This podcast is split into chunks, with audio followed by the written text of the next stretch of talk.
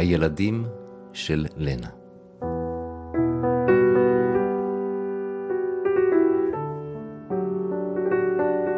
שיחות עם היתומים שנאספו לבית הילדים של לנה קיכלר. עורך ומגיש עופר שמיר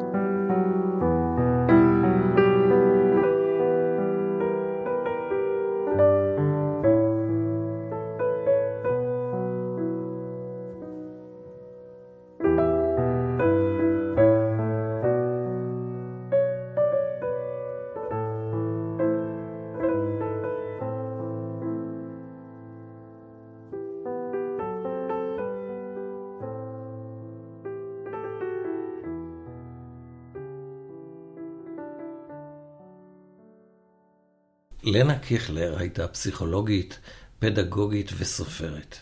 ספרה הידוע ביותר הינו מאה ילדים שלי. לפני פרוץ מלחמת העולם השנייה עבדה לנה כמורה ולימדה בסמינר למורים יהודיים בפולין. לנה הצליחה להסתתר ולשרוד את תלאות המלחמה. בסיומה, בעודה מחפשת אחרי קרוביה, היא הגיעה לבית הוועד היהודי בקרקוב. בו גילתה עשרות ילדים יהודיים יתומים שניצלו ושהיו במצב גופני ונפשי קשה. לנה אספה את הילדים העזובים והקימה עבורם בית.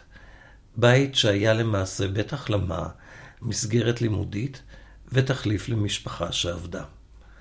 לנה אספה גם ילדים יהודים ממנזרים, ואף פדתה בכסף ילדים שהוסתרו אצל איכרים פולניים. לאחר שפורעים תקפו את בית הילדים, הבריחה לנה את כל דיירי הבית אל מחוץ לגבולות פולין, בדרכם לארץ ישראל. בשיחות שקיימה עם ילדי בית הילדים שלה, שמעה ורשמה את שעבר עליהם. את סיפורם הוציאה לאור בספרה "אנו המאשימים". בעקבות ספרה הלכתי אל אחדים מילדי בית הילדים, וביקשתי לשמוע בקולם את עדותם. חלק מהעדים נפטרו מאז שיחותינו. לזכרה של לנה קיכלר, שהכרתי בשנותיה האחרונות, אני מביא בפניכם את סדרת המשדרים "הילדים של לנה". עדויות של הילדים שנאספו על ידי לנה קיכלר. מק שוב נולד בעיר אוסבורוב שבאוקראינה. הוא היה בן שש וחצי כשנכנסו הגרמנים לעיר הולדתו. שנה מאוחר יותר נותר לבד בעולם, והוסתר בחורף האוקראיני במלונה של כלב. אנחנו מדברים על שנת 40 עם פלישות. גרמניה לרוסיה, זה החלק הרוסי היה, כשחילקו את פולין, העיר שלנו, הכל נפל מרוסיה. אתה היית בן כמה אז? שש, שבע, חמש. איפה גרת? באוקראינה, עיר סבורוב שעליית טרנופול ולבוב, באמצע. ב-41 פלשו הגרמנים, והשבוע אחרי זה רצחו את כל הגברים. וגם אבא שלי וסבא שלי ודודי והכל הכל נפלו באותו יום. נשארתי אני, אחי, שהוא גדול ממני, אחותי ואימא.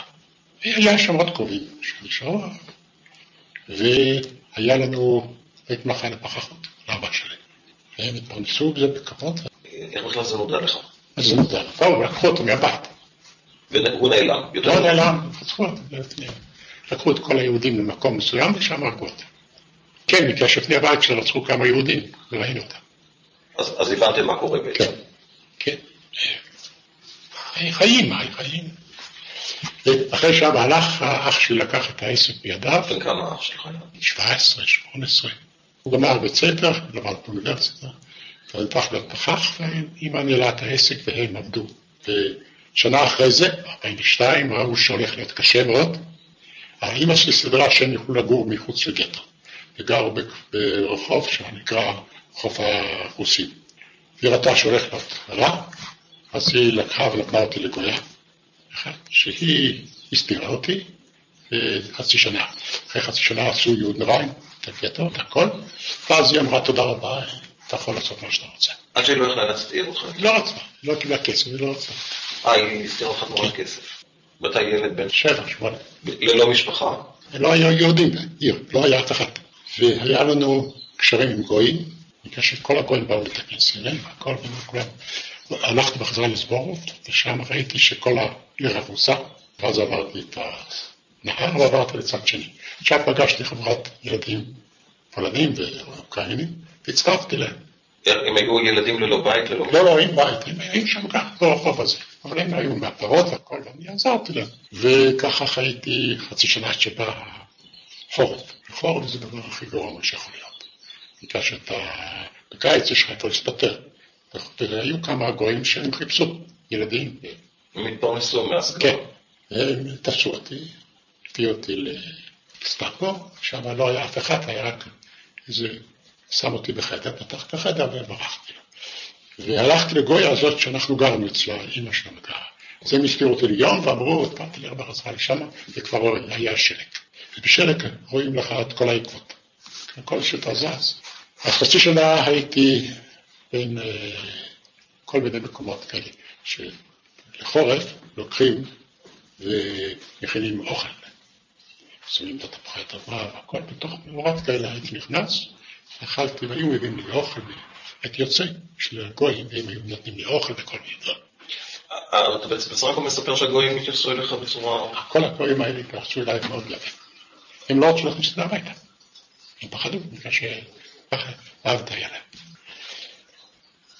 ככה עבר החורף הראשון, ו...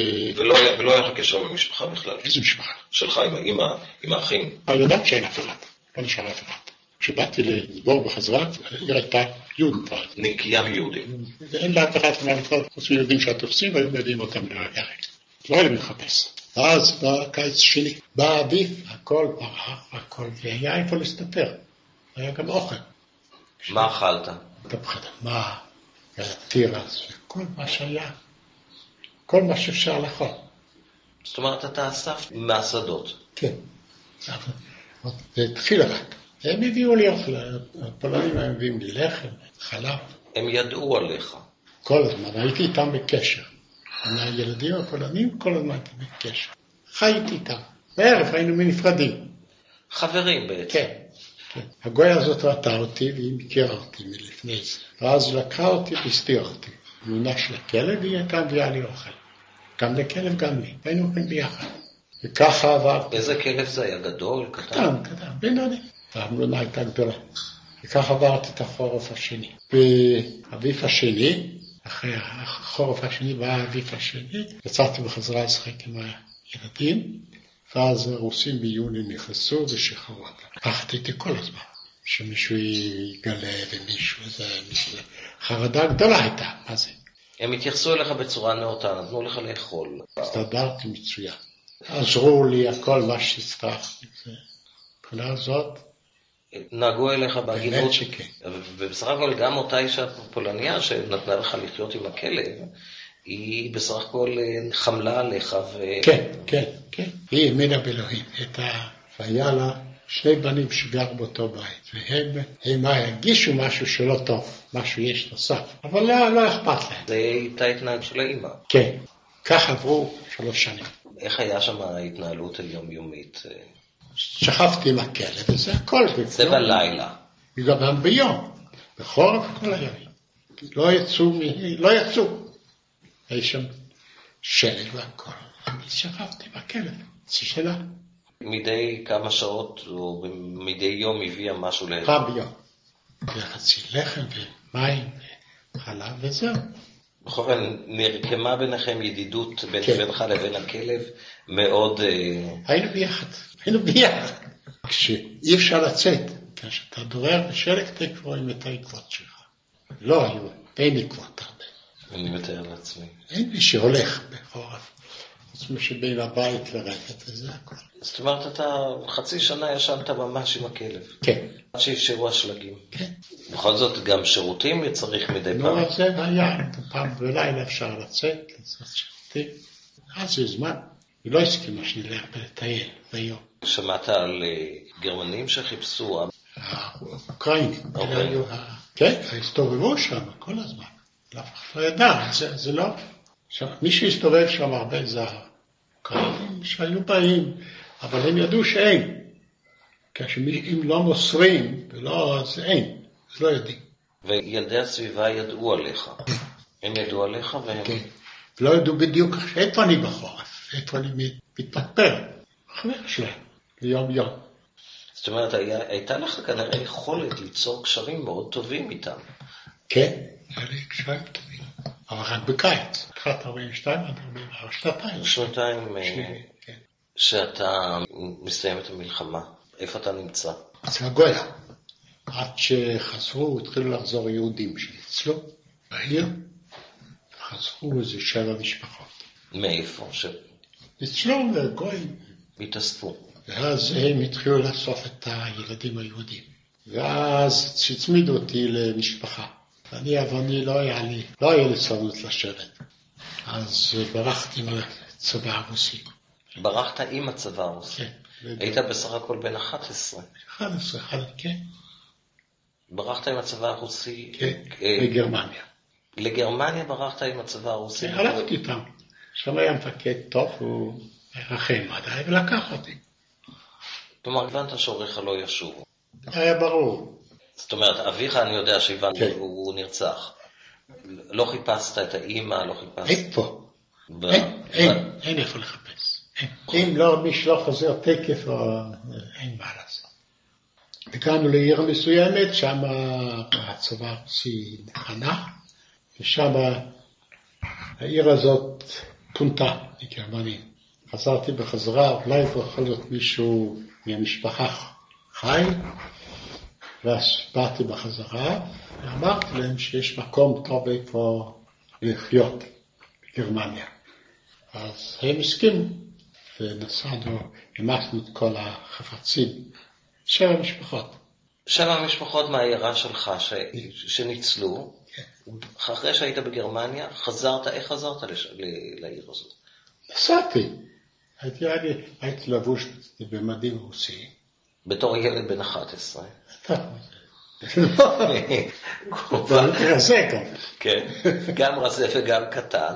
הגעת לעיירה הזאת ואמרת, אוקיי, אני צריך עכשיו להסתדר, עכשיו אתם יודעים מה, יש מקום טוב. בואו ניסע. שנת 45, יוני. ביוני 40, אחרי הכיבוש. מאי, יוני, הייתי בכיבוש ברלין, ראיתי אותו. אני הסתובבתי עם הרוסים כך חופשי. ודאי דיברת את השפה. כן. והיה שם אפשר להשיג וודקה. לקחתי את כל הברדק הזה של המשפחות, המסנו לרכבת ונסענו לעיר הזאת. וחייתם בגרמניה. היינו בגרמניה, ושם היו בתים ווילות והכל, אז לבשנו בית אחד של ארבע משפחות ורק ארבע וילות, כל אחד תפס לו מקום. אני הייתי עם המשפחה הזאת שהצמידו אותי אליה. והיה היה שם בן, ילד בן יותר מבוגר ממני בשנה, שנתיים. והלכנו לארגן אוכל לחורף. הלכנו מן הבתים, היינו לוקחים כל הדברים שרצינו. כשלי היה אישור שמותר ללכת. עכשיו הייתי הולך לרוסים שלי, והם היו פרה נותנים, הכל, מה הבעיה? תמורת וודקה, הכל. אחרי חצי שנה, הם אמרו שהם רוצים לנסוע לארצות הברית. או לקנדה. אמרתי, אני לא. למה? בגלל שאני לא רציתי יותר לשמוע על יהודים, שיגידו לי יהודי. אני החלטתי שאני עולה לישראל. אבל ישראל עוד לא הייתה קיימת. אבל אני אלך לישראל. אז הם אה, לקחו והחזירו אותי, החזירו אותי לקרקוב, ושם היה יודנרט, היה שם בית ילדים, ונשארתי שם. ושם היה בית של שתי קומות. בקומה שתיים היה בית ילדים, ולמטה היה יודנרט. ושם יודנרט, כל פעם היו באים אנשים, קודם לקבל קצת כסף, קצת אוכל, ולראות אם יש משפחות שמוצאים. שם היה צרחות וצרחות כל היום וכל הלילה. גם אנשים היו פגועי מחנות. הכל, מה שאתה רוצה. הכל. הרופא מצא, ידעתי שיש לי שחפת פתוחה. כי קטע. לא, לי שחפת, בלי, בלי להקיא. אבל אני לא, שם הייתי נשאר בבית ילדים, הייתי הולך לטייל בעיר. אני הייתי תייר, לא ישבתי. הייתי בא רק לאכול, ובערב לישון. הרופא החליט שלא טוב לי פה, ואני צריך לנסוע לזקופנה. זה הבית הבראה, עיר של בית הבראה לחולי שחפת. שם היה הבית של לנה. אז שלחו אותי, הגעתי, ככה נפגשתי עם לנה. לי לא היה בעיה להסתגל, כל מקום הסתגלתי. הייתי סטגלן. היא, קודם כל, הייתי במצב כזה שהיה צריך להכניס אותי לבידוד. אז שם שכבתי עם מדית. מדית צירה, היינו בחדר אחד. ואז, למזלנו, הופיע הפנצלי. ולנה נסעה לוורשה, השיגה בשבילנו פנצלי. ואז זה היה בזריקה, וכבר אה, המנקות היו צוחקות מאיתנו, כי אנחנו שכבנו במיטה ויכולנו לקום כבר, שצריך להכין את הארון. אז אה, היא הביאה את התרופה, כל פעם הייתה נוסעת, הביאה לנו את התרופה, וזה עזר. אבל שם היינו בסך הכל חצי שנה, שבעה חודשים. במרץ 46 היא החליטה שזה לא בשבילנו פולין, וצריך לברוח משם. זה אחרי שירו על הבית. כן, אז מה, זה היה, זה דבר, אתה לא מזכיר את זה בכלל. אז זה דבר יומיומי. הייתה שנאה. הייתה שנאה בתוך הזה? ואז נודע לנו, לא יודע איך, שיש מנזר בזקופנה, שם יש ילדים יהודים, שהביא אותם לוורשה. לשנה, שנתיים ושלוש. לנה היה לנו, לי ולעוד כמה היה יחס ישיר.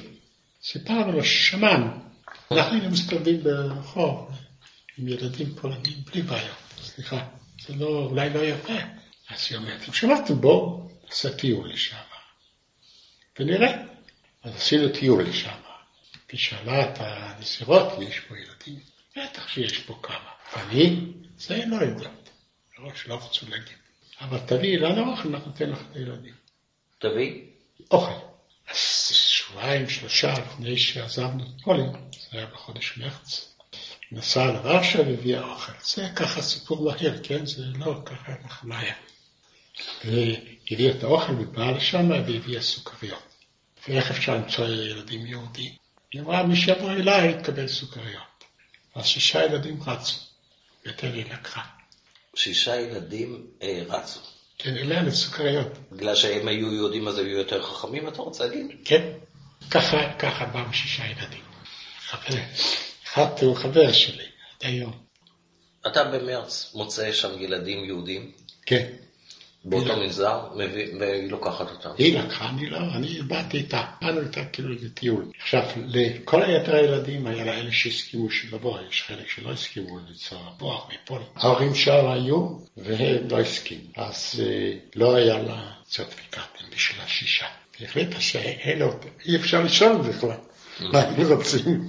אז היו שם ארבע בנים ושתי בנות. אז אה, יצאנו משם ונסענו לצ'כיה. הגבול של צ'כיה, ראו שזה בלף, שזה לא... פספורטים לא מתאים, שום דבר לא מתאים. ורצו שנחזור בחזרה לפולין. אז הילדים שם התיישבו על הקרקע, ואמרו שהם לא חוזרים. הם קחו מה שאתם רוצים תעשו, אנחנו לא חוזרים. היינו שם כמה ימים, כשהיה צריך להסתיר את המספר שלא הייתי. היינו עושים רעש, העברים, הולכים, וזה, הם אף פעם לא ידעו כמה אנשים יש להם. קצת נתנו כסף, קצת זה, ועברנו את הגבול. מפולין לצ'כיה. ואז הכניסו את השישה ילדים לתוך שקים על הגב, תרמלים, וככה הם עברו את הגבולות. בלי שום דבר. הם עברו שלושה גבולות. פולין, צ'כיה. פולין, צ'כיה, צ'כיה, צ'כיה, גרמניה. גרמניה, גרמניה, צרפת. לא הלך כל כך מהר, אבל לא משנה. עכשיו, איך נסעתם? זה היה משאיות? מה? לא, רכבת. חלק לא, ברכבת. בהתחלה עברתם במשאיות כן, ובאוטובוס. אחר כך רכבת, אחר כך עוד פעם לאוטובוסים. הגענו לפראג, פראג, הלכתי למשרד הפנים, כדי לחפש את הדוד שלך. את, ה... את המשפחה שלי. אמרו, בבקשה, אתה רוצה לדעת? בבקשה, יש. הדודה שלך חיה במקום זה וזה וזהו. והלכת לבקר אותם? לא, לא הספקתי מכך שנסענו הלאה. זה, זה עניין שהיא... שעות. אבל היא חזרה הביתה, של הבית שלה, ואת כל התמונות והכל שהיא שלחה לי. היא מתכתב איתה ביידיש. והיא נתנה לי את כל התמונות ואת הכל. וכבר למדת יידיש עוד, עוד לפני המלחמה. כן, ידעתי. לא, בכתיבה, ביכולת הכתיבה. זה אני לא יודע. איך כתבת את זה? לא יודע. כתבתי. ידעתי לכתוב. איך למדתי, מאיפה לא יודע. אה, ידעתי גם שלאמא יש שתי אחיות בארצות הברית. ואיתם יצרת קשר? בטח. מפראק נסענו והגענו לברביזון בצרפת, שם הבאתי ילדים, שלטתיים, ולא ידע, לא ידע מה לעשות. רצו שיפרידו את הבנות והבנים, אז היא מסכימה איתה. אז היה ערב פסח, אמרנו, או שאתם תיתנו לנו ללכת לאן שאנחנו רוצים, נראה לכם. לקחנו, פתחנו ג'וקים, קשרנו אותם בשתיים, ובאמצע פסח עזבנו את כל המי החתיכות, ואז הם שחררו אותם. אספתם ג'וקים ו... קשרנו אותם ביחד, ושחררנו אותם באמצע תפילה. באמצע סדר. באמצע תפילה, רק היה סדר. ככה הספרים הסכימו לשחרר אותם לקרב ולטפר וכאלה. אז זה היה השיקול היחידי שלהם? של. לא, כנראה שגם הכביד עליהם. לא רוצים להפחיד ולא רוצים, כל הם לא רצו, הילדים האלה לא רצו שום דבר, רצו משהו. ואז עברנו לאזור פריז, שם אילנה הקימה את הבית שלה, את הבית ילדים שלה. היום זה בית, שהפכו אותו לבית ספר, ספר יפה, לימדו אותנו יפה. ו... עכשיו, אני לא, לא אהבתי לשבת, אז הלכתי, מצאתי את הילדי פולניה שעבדו במכרה. והם אמרו לי שלהם מגיע פעם ראשונה עברה בשוויץ.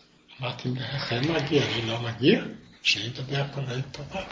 הצטרפתי עם הפולנים, עם הילדים פולנים, בפריז. יש, יש פולנים שהם קוראי פחם בצרפת. והילדים שלהם זכאים פעם שנה לקבל הבראה בשוויץ. ואתה הסתובבת בפריז עם אותם ילדים, כי התחברת, כן, יצאת כן. החוצה ככה. אני לא, אני תמיד הסתובבתי. ואז אמרתי, אין, צריך להשיג מקום. אמרתי, טוב, תשיג לך, יהיה לך. בסדר. השגתי שישה מקומות. והם אמרו איפה הם מקבלים את הזה, לאן צריך לקנות. פניתי אליהם. ופנית ללינה ואמרת, תשמעי, אני רוצה לעבור. עם הילדים הפועלים לקבל את ההבראה. היה לי שחפת, יש לי שחפת, הכל, יש עוד שישה ילדים כאלה. וככה נשלחנו. אתה ועוד שישה? עוד שישה, נסענו לאברהם. בשוויצריה. מה? אוקיי, על הכיפאק. יהודי, נו. אחרי חודש מצלצל אליי חבר שלי, אומר לי, תשמע, אפשר לנסוע לפלסטינה. אתה רוצה? תבוא הביתה. אמרתי, בטח. הלכתי למנהלת שאמרתי שדי, אני נשבר לי מפה, אני רוצה בחזרה לפריז. לעשות? נסעתי, ואז חזרתי לפריז, ואז 12 ילדים עלו לצרפת, לדרום צרפת, וקוראים לנסוע לישראל. שעלינו על האקסודוס. וככה עלינו 11 ילדים על אקסודוס. ובאנו לישראל וגורשנו בחזרה לגרמניה. ובגרמניה, בסוף 47' הגענו לגרמניה. ב-48' נולדה מדינת ישראל.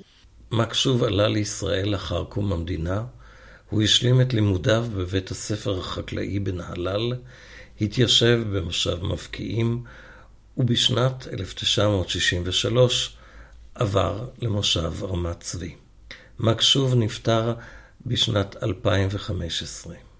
מקשוב השאיר אחריו בן, בת ושישה נכדים. יהי זכרו ברוך.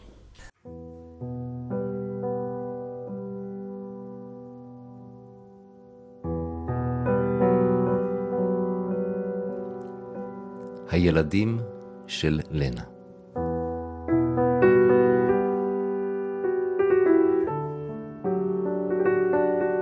שיחות עם היתומים שנאספו לבית הילדים של לנה קיכלר. עורך ומגיש עופר שמיר